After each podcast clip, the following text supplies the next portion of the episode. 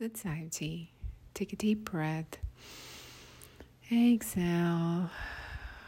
Relax your shoulders, soften your face as we dive into our story today. So, the story, we bring our monk back. I'm missing not talking about monks. So, once upon a time, there was this man, uh, okay doing man, not a very rich, maybe more on the poor side. And then, but he was very generous. Even with the limited resources he had, he was still very generous. Careful, but generous. So once they had a monk visited visiting their village and the monk decided to stop at this man's place and this man served very nice food and did very you know being very respectful towards monk and uh, servitude, Monk was really happy with all the service and offerings he got from this man. And then man asked Monk, I you know, he said that I have one question.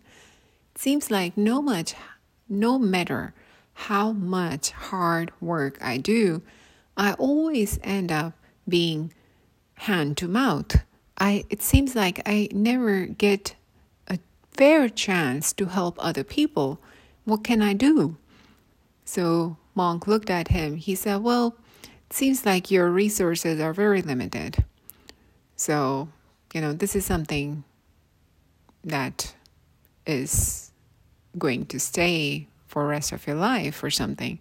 So this man said, Okay, you know what? I don't like this kind of life.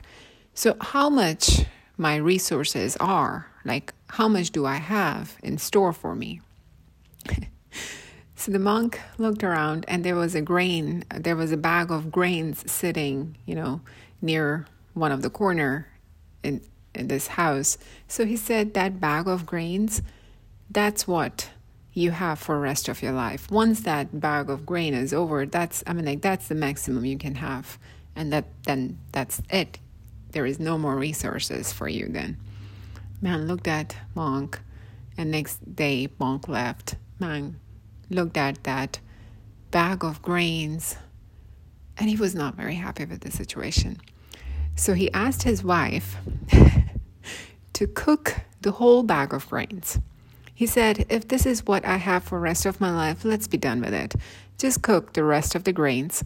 And then he went to the village to his uh, neighbors and other people and you know just said oh i'm having or doing a feast today. It's a free kitchen.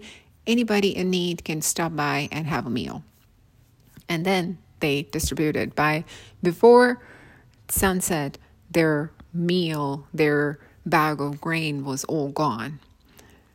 And then the man sitting and looking at his wife and his wife was like okay what you just did that was the last bag we had. What are we going to do for the rest of the season?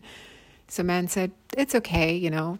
Monk said that we have limited resources. Let's see what universe has in store for us now. So apparently our bag of grain is gone. So does that mean end of life? I'm like, I'm not going to take my own life, but what does this even mean? So and is sitting and then a shopkeeper, one of the shopkeepers from the village, stopped by later in the evening and he brought another bag of grains.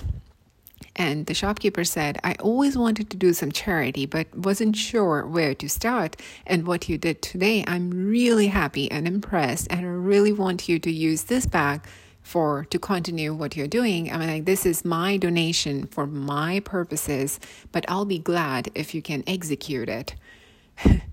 so the man said, Sure, we can do that. So next day, again, they cooked the whole thing men went out, spread the world word. They came back. You know, so many people came for in his free kitchen, and they all had nice meals. And then they left. Full food was gone before sunset. Another person, another shopkeeper stopped by, gave them grains. And it's continued. Now, just not their own village shopkeepers, even the people from far away started to come and drop their donations in hope that this family will execute, which they always did. Very, very sincerely, they executed all the donations all the meals they'll prep and they'll distribute, and other people will eat and they will also eat. Right? And it continued for years. And then monk stopped by once again, the same monk. And the same place he visited last time was a small, very small cottage, and now it's a big temple like place with a lot of people coming and going and the meals distributing, you know. And this monk smiled and he kind of knew what was happening. So as he entered the place, this man recognized the same monk and he came running and he said, Remember what you told us that there was just one bag of grain, but apparently things have changed. So monk smiled and said, Yeah, because you decided not to dwell or ration your original grains, and what you did was distribute. And if you give one handful to universe, universe will shower back at you. So instead of living in kind of like a the shortage of things, instead of living miserably, you decided to take a very other route of abundance. Even when you knew it was the last bag of grains left, you decided to share it with your people, with your common community, and what you're receiving back is a gift. So it's just universe rewarding you for not being selfish. so this is a beautiful story that reminds us we all have very limited resources, right? I mean like if we just think about if we just do the calculation of how much food we are going to eat throughout our life, it's not much. Not much at all. Maybe like $1,000, $10,000, that's it. Not more than that. But our miseries are not because of how much we can eat and survive. Our miseries are because we're always looking for more and more and more. Instead of sharing, instead of all the abundance that we have around us, instead of being thankful sometimes. Sometimes we are very quick to complain versus to thank for what we have. And that's what the story just reminds us. It's totally a matter of choice this man could have taken the route of kind of like, you know, just take one handful of grains every single day and just wait for this bag to be emptied and dying one bit every single day. Instead, what he decided was to share, to distribute. Doesn't matter how small or how less he had, but he chose a route, he chose a journey of sharing and caring. And of course, when we do that, universe is literally, literally, you give one drop and there is oceans, there's rain. That's what universe does.